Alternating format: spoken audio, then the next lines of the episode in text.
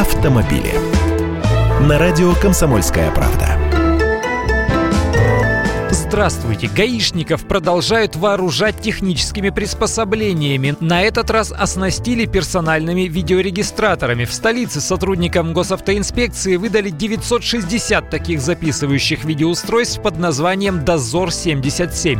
Штука компактная, весит всего 100 граммов, при этом может работать автономно чуть ли не сутки, записывать видео со звуком даже ночью. Дозор прикрепляется на одежду, на лацкан или погон, даже на галстук можно, он всепогодный и ударопрочный. Что это даст? Записи с персональных видеорегистраторов будут храниться в полиции. Если вдруг возникнут жалобы на инспектора, то можно будет поднять запись и посмотреть, что там на самом деле произошло. Но и имейте в виду, что все грубости, угрозы и попытки решить вопрос за деньги тоже будут записываться, и тут уже никак не открутиться.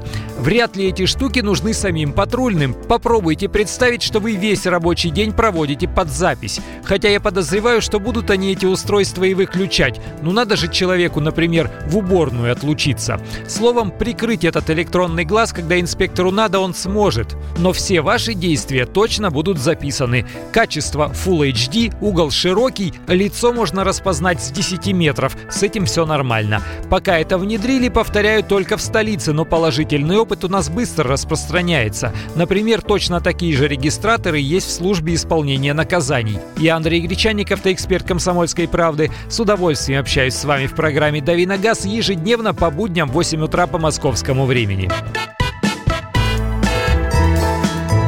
Автомобили.